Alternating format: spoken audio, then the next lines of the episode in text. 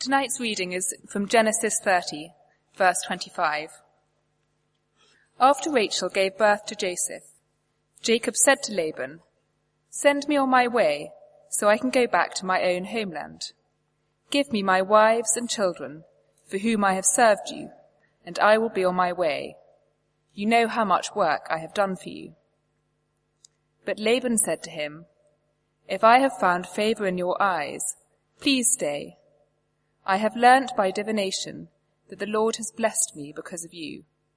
He added, Name your wages, and I will pay them.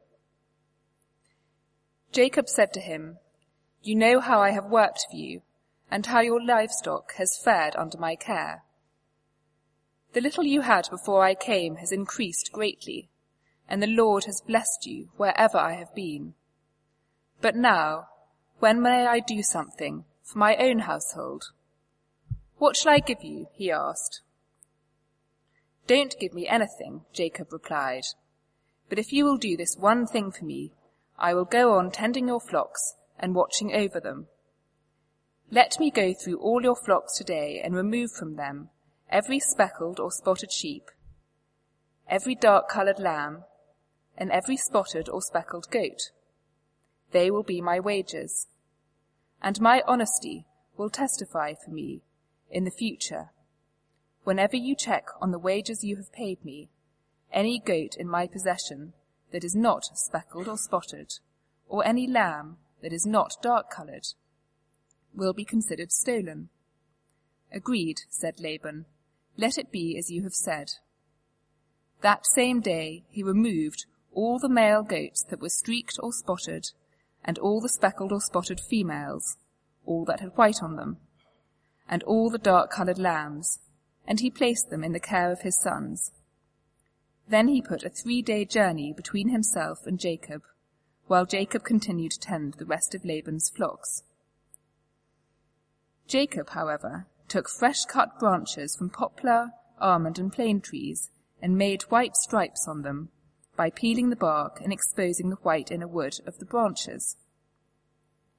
Then he placed the peeled branches in the watering troughs, so that they would be directly in front of the flocks when they came to drink.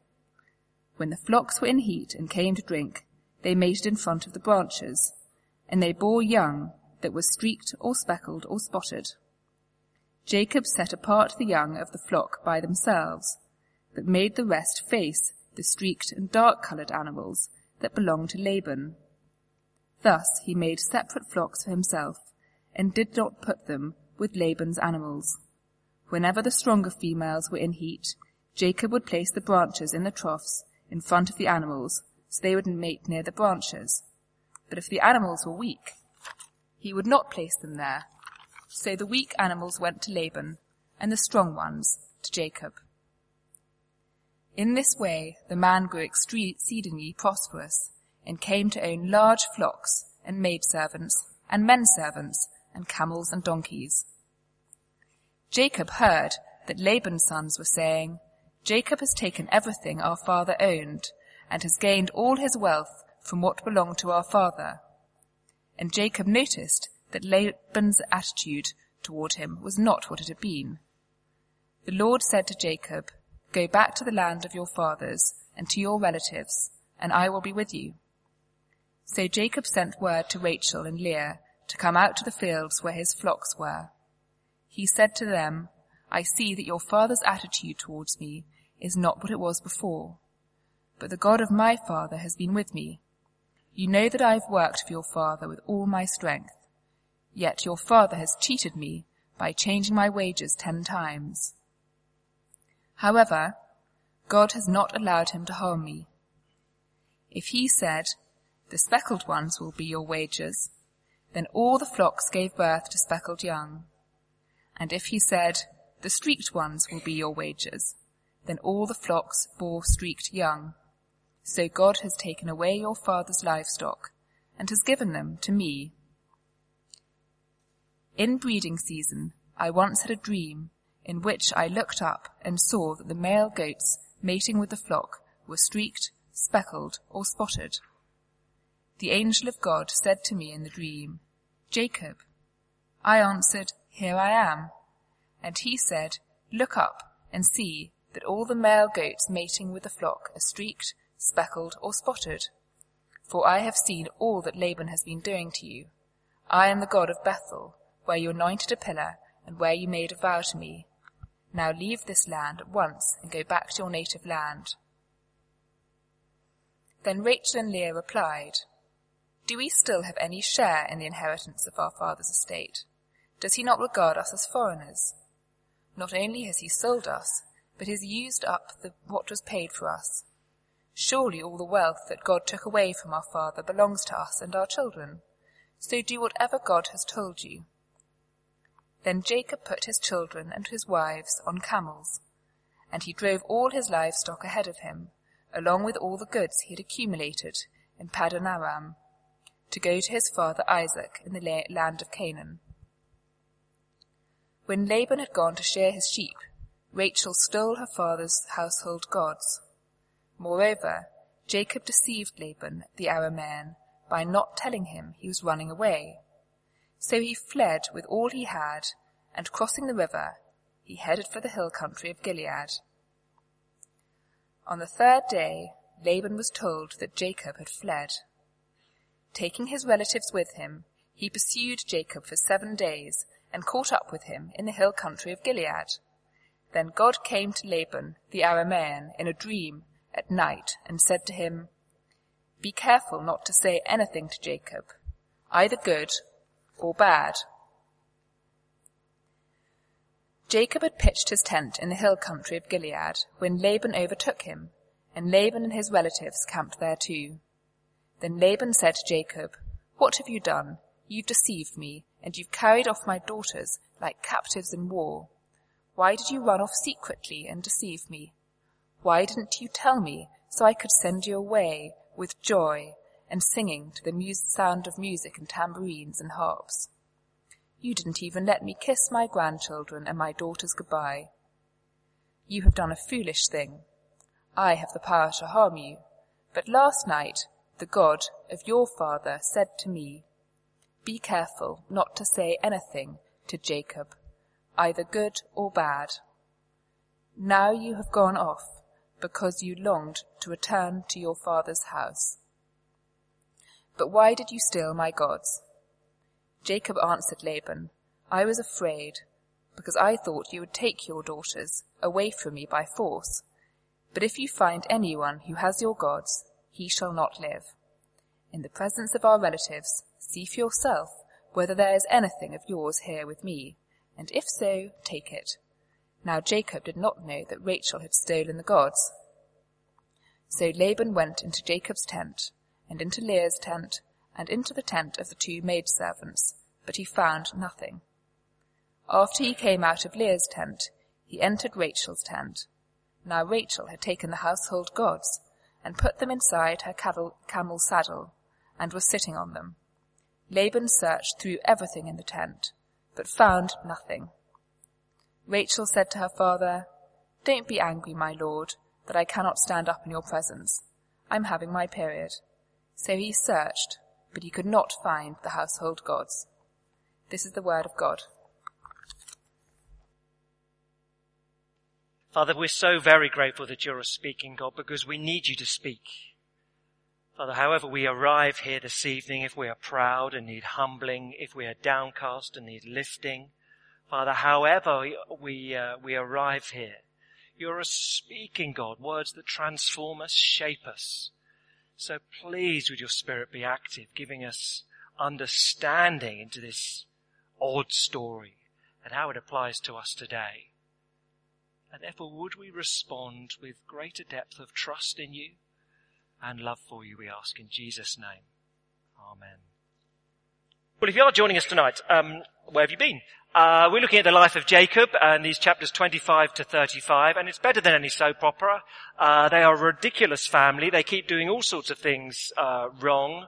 Uh, they are immoral and bizarre and uh, Fruit Loops at times. Uh, so it makes for a great read. It's a great narrative to look at. But the point really is not so much the characters. The point is the God behind them. It's very clear in the section from chapter 25 onwards.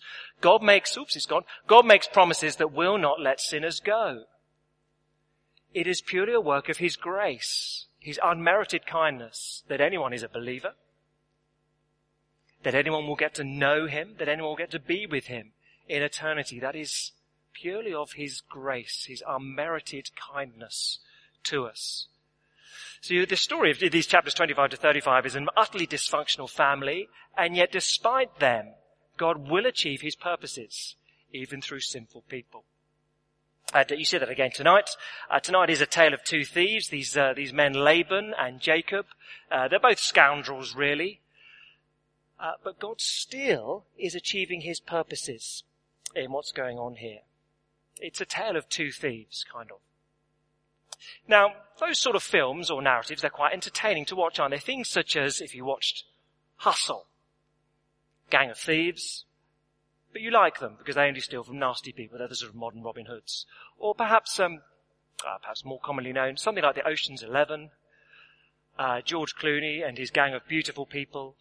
Um, uh, they're, they're, they're, robbers, aren't they? They're going to rob a, big bank in Las Vegas. But the way the film works is a bit like this, of course, like many heist sort of films work. For the first, whatever it is, two hours of the film, you get one perspective. But then the last 15 minutes changes everything. So for two hours of the film, all goes well, it's all very good, but then, oh, the bad guys, if you remember it, the bad, is, sorry, the, um, George Clooney, the beautiful people, let's call them that, the beautiful people are stuck in the bank vault, and they get shot and all killed by a SWAT team. And so nasty Andy Garcia wins and beats gorgeous George, and so, um, oh, well, we've watched two hours of this stuff and it's gone badly. Well, that's a bit disappointing. Fear not. All is well in Hollywood. Uh, so of course the last, the last 15 minutes of the film, you sort of, you rewind and you see slightly different things. Little bits of the narrative that, what's that got to do with anything? I don't know. Um, oh, you go back to them. And of course you realize it's all a, it's all a fake. That gorgeous George and the beautiful people, they are the SWAT team. And so they pretend to kill. And then they walk out with all the money in their bags. And Gorgeous George gets the money. Nasty Andy Garcia is frustrated and um, loses the girl. So Julia Roberts goes off into the sunset um, with George Clooney. Hurrah! All is well. All is well. But of course in that, you get for two hours essentially one take on the film. And of course the director is clever, so he makes you think this is what's going on. But the last 15 minutes you go, oh, okay. Now I see what was happening. All is well. It's a happy ending. There is somewhat of that going on here in uh, Genesis uh, chapters 30, 31. Essentially what you get in chapter 30 is, I guess, the natural view. We get the human perspective on what's taking place. But then chapter 31, you, we get, as it were, the director's cut. And God reveals, no, no, no, no, what you thought was going on, Jacob's barking mad, strip the bark fertility scheme, what you thought was actually doing the good, nonsense. Let me show you the director's cut and what was really going on here. And hurrah, Laban the bad guy loses. And a happy ending, kind of, as it were. So that's how it works. So we're largely going to look at it in um, all our time pretty much is these first two points. So chapter 30, we see the schemes of Jacob bring success. That's what we see. Chapter 30 verses 25 to 43. But then secondly, the Lord reveals He's the source of success in chapter 31. So it is essentially a great screenplay there for anyone who wants to make it in the offing. Okay. We see one thing, but then the Lord reveals genuinely what's been taking place. Okay, let's take them in turn. So uh, first of all, uh, chapter 30, verses 25 to 43. Uh, we see the schemes of Jacob bring success. Pick it up then, uh, chapter 30 and verse 25. So, uh, chapter 30 verse 25, after, after Rachel gave birth to Joseph, Jacob said to Laban, send me on my way so I can go back to my homeland. Hey, I've worked for you for 14 years. You've diddled me out of seven years of my life because if you were here last, li- last night, no, last week, uh, there was wife swap, uh, not the modern equivalent, but um, uh, Laban put the wrong woman uh, deliberately in Jacob's bed, so he's had to work for 14 years for these two wives. I tell you what, Laban, I've worked for 14 years for you. I've got no money. I'm a bit fed up, if the truth be told. I'm pr- must be in my late 50s by now. I really want to start earning some money. Okay. Laban says to him, verse 27, Oh, um, if I found favor in your eyes, please stay. I've learned by divination that the Lord has blessed me because of you. Don't know what's going on there, but Laban has been looking at his tea leaves, didn't really need to, but he's been looking at his tea leaves and worked out the reason that his flocks have grown enormously is because the Lord is blessing Jacob. Laban is shrewd enough to see that. So, he says, verse 28, name your wages and I'll pay them. Again, if you were here last week, Laban is all about the money. He's all about the money. He doesn't care about family. This is his nephew who has married two of his daughters. It's complicated if you weren't here. Um, but his nephew married two of his daughters, worked for free for 14 years. How about a golden handshake? No. No, let's make a deal, says Laban uh, Jacob says to him, well look, I tell you what, I just want to go now, verse 30. The little I had before I came has increased greatly. The Lord has blessed you wherever I've been. Come on. Give me some money. Verse 31, what shall I give you? Well, okay. And Jacob thinks to himself, 14 years ago we struck a deal. And I agreed to work for a little bit for Rachel and you diddled me. So let's, let's try another approach. So essentially the deal they strike is, verse 32, I get, tell you what, I'll go through the flocks and take out all the spotty sheep. Uh, classically, of the time, you'd expect sheep just to be one color. Maybe 10% of the flock would be spotty or stripy. So Jacob is saying, okay, here's how it works. I'll look after your flocks for you, but 10% are mine. If the flock grows, you make money, I make money. If it shrinks, we both make a loss. But you know that I'm doing pretty well. I'm a hard worker and God blesses me. This is a good deal for you. Laban says, yes, 10% I can write that down. Deal. Six more years of working for me and uh, that'll work out nicely. Thank you very much, Jacob. And then they both cheat. So verse 34. Agreed, says Laban. It's a deal. Then quickly gets his sons. Right, all the spotty sheep, quick, get rid of them, get rid of them, and don't let Jacob see any of them. Take them three days away from here. Here's your flock, Jacob. Mmm, nice and pure, aren't they? 10% of, 10%? Don't think so. How many spotty ones can you see? None. anyway, off you go, and all the spotty ones you can have, says Laban, because he's a cheat and a thief. But Jacob, Jacob's not to be thwarted. He's got the old strip the willow fertility treatment.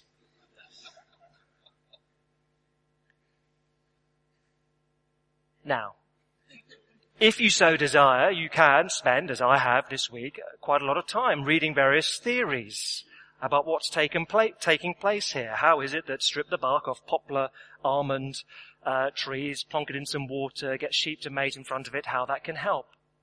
There are an enormous amount of theories, and lots is written about them. For my money, what I think is going on here is, it's bonkers. It's just ridiculous. It's pagan nonsense. It's superstition. No different to last week where Rachel said, brilliant, give me some mandrake flowers and then I'll become fertile. No. It's just pagan nonsense. But anyway, that's what Jacob does. But you read it all, I'm not going to read it through all again. It goes on and on and on about how the, you strip the willow and then you put the, whatever you put the stuff and then they drink it there and whatever. But the conclusion is verse 43. Very strange conclusion. In this way, the man grew exceedingly prosperous and came to own large flocks and maid servants and men servants and camels and donkeys. Presumably his flocks grew quite happily and so he traded uh, sheep for camels and sheep for servants, etc., etc. But verse 43 is a very striking conclusion. Jacob strips the poplar, strips the almond, puts it in the milking trough, encourages people, off you go, you, you sheep, off you go. And um, the writer says, in this way, because of this bizarre, barking mad, strip the bark fertility treatment, in this way the man grew exceedingly prosperous and came to own large flocks and maid servants and men servants and camels and donkeys. Now, what is the application of that to you and me today? I hope you see, if you've just got chapter 30 on your, on its own, you've got a fairly curious story. Let's pretend. Thought experiment. Okay, you reach at the end of chapter 30. What does this mean for you and me today? Application. Thought experiment, not true. Application. It's a dog eat dog world out there. Everyone cheats in the marketplace, and you've just got to be one step ahead. Laban cheated, Jacob was a better cheat. You've got to be one step ahead. Okay? Get out there tomorrow, plan, and beat your rival. Go to bed tonight and say, I will beat my rival. I will destroy the Labans in front of me tomorrow. Okay? It could be that. You could read this and on your way home, the first tree you passed, chop off a branch, strip it off, and tomorrow wave it over your computer. Or, um, whatever it is, patient or pupil, uh, half term, isn't it? But, um, you could, you could try that and say, now I will be prosperous because, uh, or you could try that with another person. Think I'm quite attracted to him, her, and, you know, wave it off and, um, see what happens. Or to do any of those things. Left on its own, this is just an extraordinary story. And you read and think, I don't know. I don't know. It's not on its own. You can watch a film for two hours and think, oh, oh, is that it? No. So chapter 31, we get the director's cut. So uh, first thing, we see the schemes of Jacob bring success. That's what we see. But, secondly, and here's where we spend our time, chapter 31, particularly 1 to 21, the Lord reveals He is the source of success all along. The, the Lord reveals He's the source of success. So let's pick it up at uh, chapter 31. Now Jacob is, uh, he's not a daft man, he's shrewd. So uh, verse 1, Jacob heard that Laban's sons were saying, Jacob has taken everything our father owned and has gained all the wealth that belonged to our father. And Jacob noticed that Laban's attitude towards him was not what it had been. Oh dear, things are going to go a little bit awry. But then he gets a message. Verse 3, the Lord said to Jacob, go back to the land of your fathers and to your relatives. And this wonderful promise that Jacob keeps being given despite the fact he's a rat. I will be with you. So, um, verse 4 downwards, wives, yes, both of you this time, come on, stop arguing, come on, uh, psst, wives. Uh, and he sends for uh, Rachel and Leah, goes and meets them in the field, so Laban can't overhear what's going on. And in 5 to 9 is the crucial bit of interpretation we need. Here's what makes sense of everything else that's said. Verse 5. Jacob said to them, I see that your father's attitude towards me is not what it was before. But the God of my father has been with me. You know that I've worked for your father with all my strength, yet your father has cheated me by changing my wages ten times. However, God has not allowed him to harm me. What's been going on? Verse 8. If God said, excuse me, if, um, if he, Laban, said, the speckled ones will be your wages, then God made all the flocks give birth to speckled young. And if he, Laban, said, the streaked ones will be your wages, then God made all the flocks bore streaked young. So I added a little bit of interpretation, yes. Verse 9. So God has taken away your father's livestock and given them to me. That is what's been taking place here. God has been at work. Jacob recognizes it's nothing to do with the barking mad strip the bark nonsense. God has been at work. Because in fact, uh, verses 10 to 12, God, given, God gives, gives him a dream to explain precisely that. So verse 10, in the breeding season, I once had a dream, I looked up, and the, the, the, the, sheep are mating, and the angel said, verse 12 in particular, look up and see that all the male goats mating with a flock are streaked, speckled or spotted. I've seen all the law that Laban has been doing to you. I am God, the God of Bethel. I have given you your prosperity. Jacob. You've gone through this frankly bizarre routine with trying to get the sheep and the goats to mate. But to be honest, I've just been kind to you. I am the source of your success. Do you see there is quite a big difference between chapter 31, sorry, excuse me, chapter 30 verse 43. In this way, madcap fertility scheme, the man grew exceedingly prosperous. And chapter 31 verse 9, God has given. Do you see there's a real difference between those two? It is the Lord that brings success. Let me push this just in four directions. The first is this. We don't get to see the director's cut normally in life. We don't get to see that normally. It's a privilege here because we're told, chapter 30, here's what the human actors or the, the people in, the, in normal life get to see. And then chapter 31, let's just draw back the curtain and here's actually what's going on. Here's the director's cut of what's taking place here. Now for you and me, this week, month, this year, we'll see what's going on in life in front of us, but we don't get the director's cut. Not yet. So I take it there'll be scenarios for many of us that are going on at the moment or have happened in the last year or will go on in the next year. And we look at people and say, why, why are they succeeding? Why would God let them prosper? They are immoral. They are abhorrent. Why would God allow that to take place? because it looks like they're succeeding because of their immorality.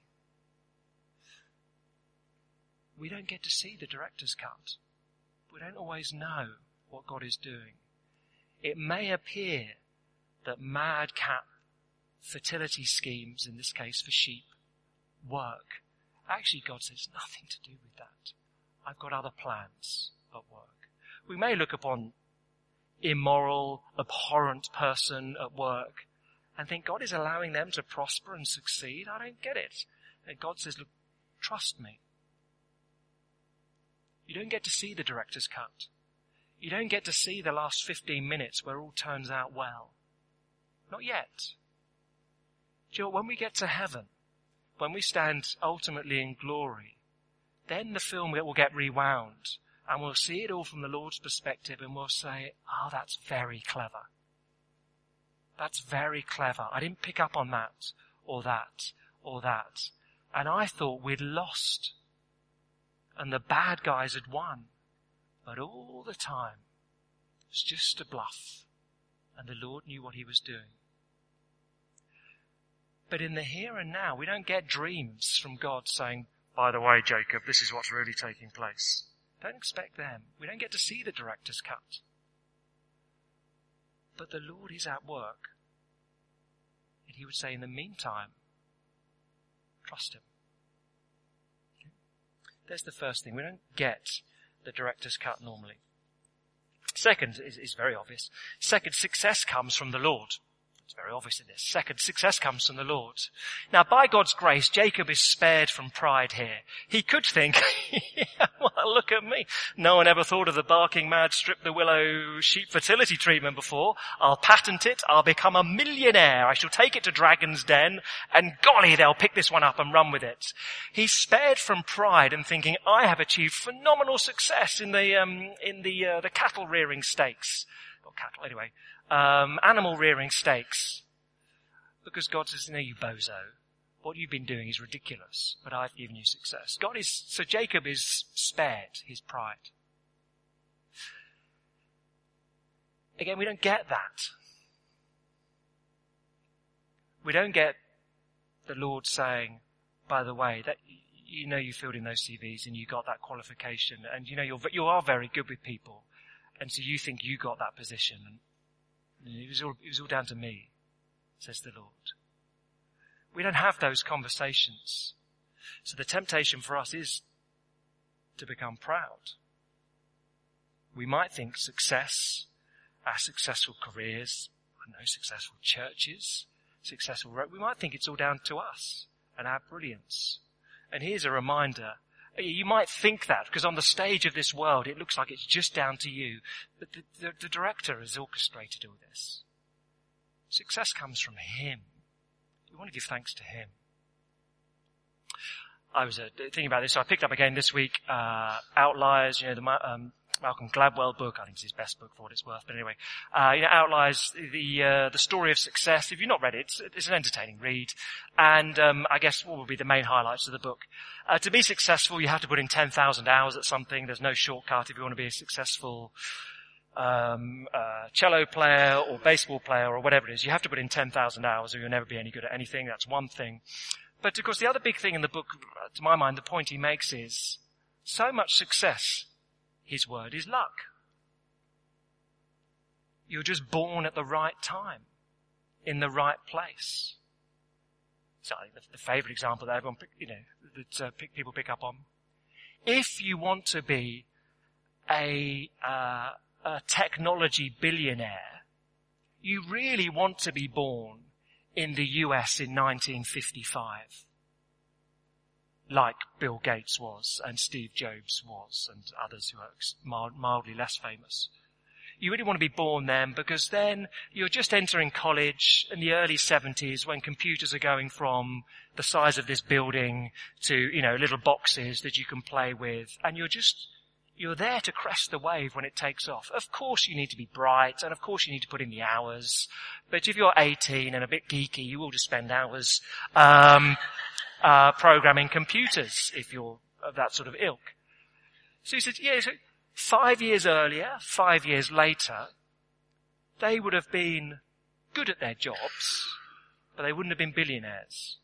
Because it's just, you have to crest the wave at the right time. So you see, even, even sort of secular observers will say success in this world. Of course, part of it is down to your own labours. 10% is the figure that often gets banded around. 90% is just you're given. The place you're born. The education you receive. Not down to you. Even secular observers can say success is not down to you.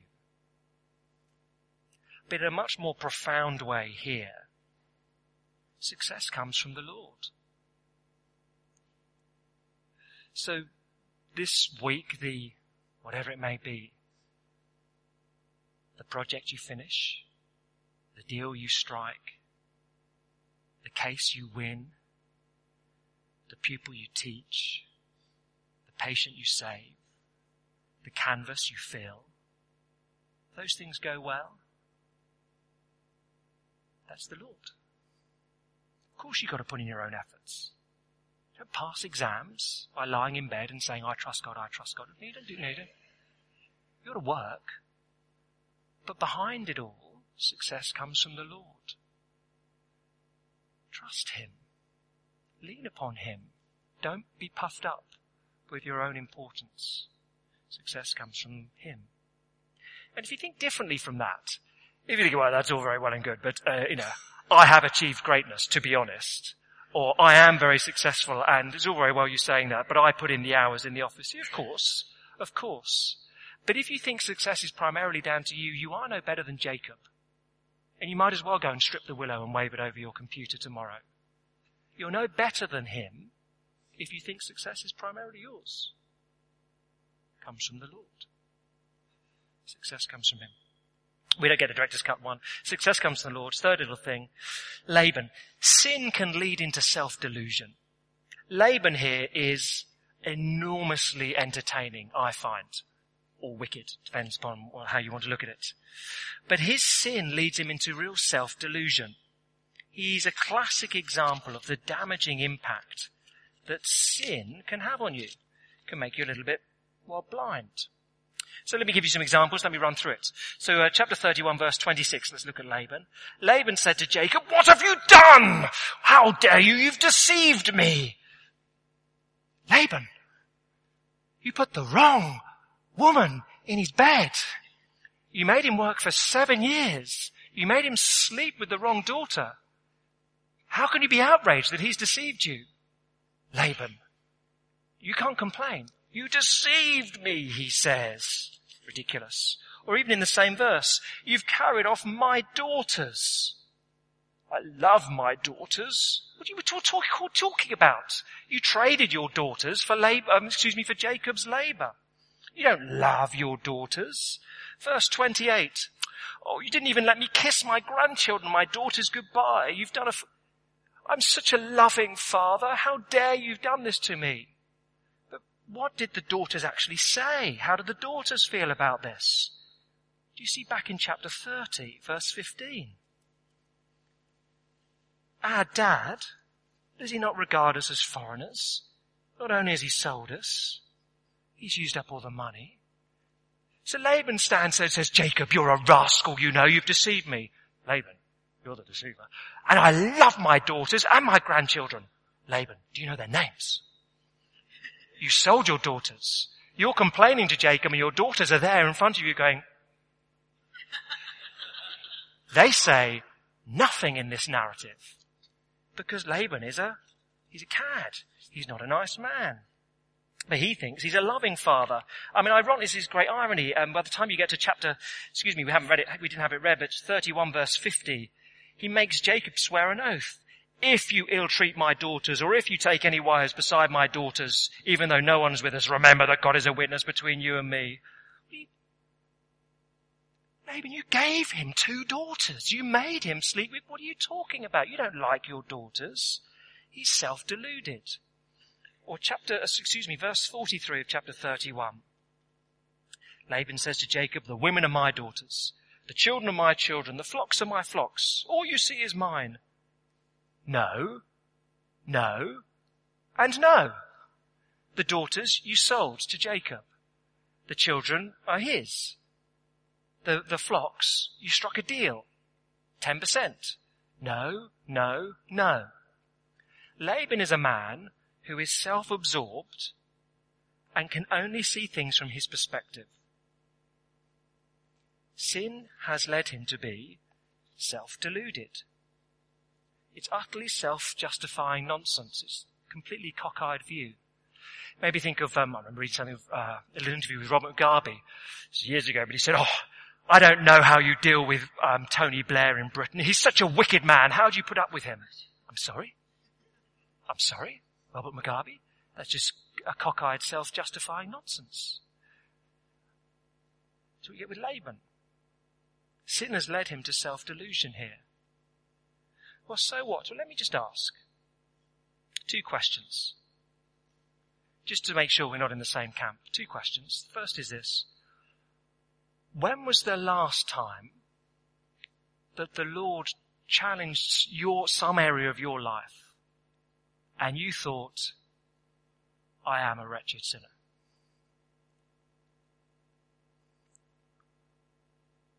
When was the last time the Lord challenged an area of your life and you thought, yeah, I am. I'm awful. Good grief, I need Jesus to die for me. Or do we just sort of bobble through life saying, I confess I'm a sinner, but you know, it's not too bad. When was the last time? Or slightly differently, when was the last time you read something in the Bible or heard something preached and you sat down afterwards and thought, I need to, I need to repent and change my life. Something needs to change as a consequence of what I've just read or heard. And if you sit there and think, I don't know, I don't know when was the last time I genuinely thought I was hopelessly sinful. Or I genuinely thought I've got to change that. That needs addressing. And if you can't think of the last time for either of those, well, that's a Laban-esque pattern of living. Self-justifying. You just see everything from your own viewpoint. Can't see anyone else. You can't, can't see your own mistakes. Just see the mistakes of others. You wicked deceiver, Jacob, you. I would never be as deceptive as you. The Christian life is one of repentance and faith. Every day. It's a wonderful thing to start the day. Open a Bible, you read something, and in response to what you read, Lord, I, I confess. I've failed. One of these things, Lord, I confess. I do take enormous pride in my achievements and I fail to recognize they're yours. I confess that's true. And how wonderful that Jesus never did that. and that my faith is in him. That he always acknowledged you as Father who gave him all that he had. The Christian life is repentance and faith. If you don't live that way, well, you're a Laban. And sin is blinding you to your self-justification. Four things. One, we don't get the director's cut. Two, success comes from the Lord. Three, sin can lead to self-delusion. Four, briefly, it's very easy to hedge our bets, which is what we see the characters doing here. Rachel. Rachel says, okay, um, her and Leah, uh, chapter 31 verse 14, 15, okay, we're with you, we're with you. Uh, particularly chapter 31 verse 16, Rachel can say, all the wealth that God took away from our father belongs to us, our children. Do whatever God has told you. God has made us wealthy. Your God has made us wealthy, Jacob. So what does Rachel do? Verse 19. When Laban goes out to shear his sheep, Rachel steals her father's household gods. What? What? Why would you do that? She's got to hedge her bets. Okay, Jacob, your God has made us wealthy, but he might let us down in the future, so let me just nick daddy's idols and um, maybe they'll protect us. Maybe we'll have to whip them out just in case your God lets us down. So she hedges her bets. Or Jacob. Jacob repeatedly is able to confess, the Lord has done this. So um, uh, uh the Lord has uh, provided. The Lord, he knows that the Lord has given him success. He's had this dream, and yet, verse twenty, Moreover, Jacob deceived Laban the Aramean by not telling him he was running away. Why? Verse 31. I was afraid. I was afraid. Jacob, the Lord has given you everything. The Lord has said, I will be with you to protect you. Laban has just told you, God gave him a dream to say, you leave Jacob alone. Why are you afraid? Because once again, he's hedging his bets. There's Rachel. Yeah, I know God has provided in the past, but what about the future? Let's just have an insurance plan for the future. Or there's Jacob. I know God has given me all I've got, but when I stand in front of someone who's a bit intimidating, I'll just go to jelly and can't trust the Lord anymore. And isn't that just typical of you and me? we think, okay, I can look back and th- say, God has provided. God has provided thus far. And in the future, well, let's just have a little insurance policy just in case he doesn't. Or God has given me wonderful gifts. Oh, he's terrifying. I just can't, I've got to run away. It's normal, typical. And when you read stuff like that and when you realize it in your own heart, don't you, don't you long to be different? To stop saying mentally, the Lord is sovereign, God exists, I know He's in charge, and I know those things in my head, but when it goes to Monday, I just gotta, I've gotta look after myself. And it's all about me. Don't you long to be different? Don't you long to move on? To grow up a bit spiritually? So that you do genuinely trust the Lord? more increasingly. I read this this week and thought, I long to move on. How do we do so? Very briefly. Look up and trust your Father for success. Look up. Trust your Father for success. Problem in this chapter, particularly 31, everyone recognizes there's a God. Everyone recognizes there's a God who's in charge. None of them say he's my God. So Rachel and Leah, chapter 31 verse 16. God took the wealth away from our father. Do whatever God has told you. Not my God. Not my Lord. Or Laban, chapter 31 verse 29. I have the power to harm you, but last night the God of your father said to me, your God. I know there's a God, but he's not my God. Even Jacob, Chapter 31 verse 42. We didn't quite get there in the reading, but chapter 31 42. If the God of my father, the God of Abraham and the fear of Isaac had not been with me, you would have sent me away empty handed. God has seen my hardship and the toil of my hands. Last night he rebuked you. The God of my father. Jacob is essentially like the little schoolboy who says, my daddy knows God. My daddy knows God. Do you know God? No, but my daddy does. That's what he's saying. But he's a 60 year old man. My dad's God has looked after me. What none of them in this chapter, these chapters say is none of them say, my Lord and my God. And that's the difference. So very easily you and I can go through life functionally saying, I know the Lord rules over all, I know there is a God, I know He's sovereign.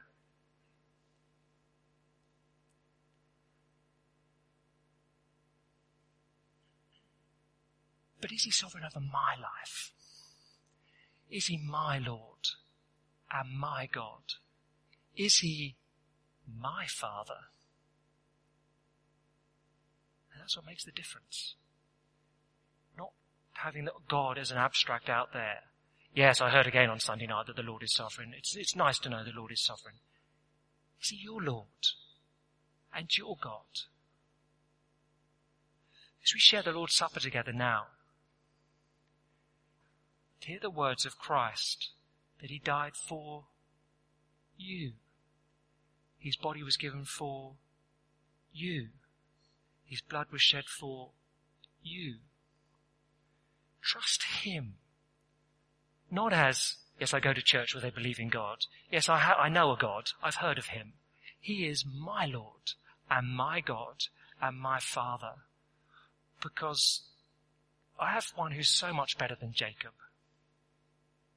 As we look at this narrative of Jacob, essentially what takes place is Jacob leaves the promised land with nothing, goes into exile and God generously blesses him with enormous wealth Of course, by contrast, the Lord Jesus Christ left his land of enormous wealth and plenty, entered exile of this planet, and God gave him poverty, death. You know the grace of our Lord Jesus Christ, that though he was rich for your sake, he became poor, so that you might become rich. He's your God and your Father if you're trusting in Jesus Christ. And we need to get that in so that we don't just think, yes, I'm aware that there is a God who is powerful, but we say, I trust my Lord and my God and my Father because of the work of my Saviour, Jesus Christ. Let's pray together.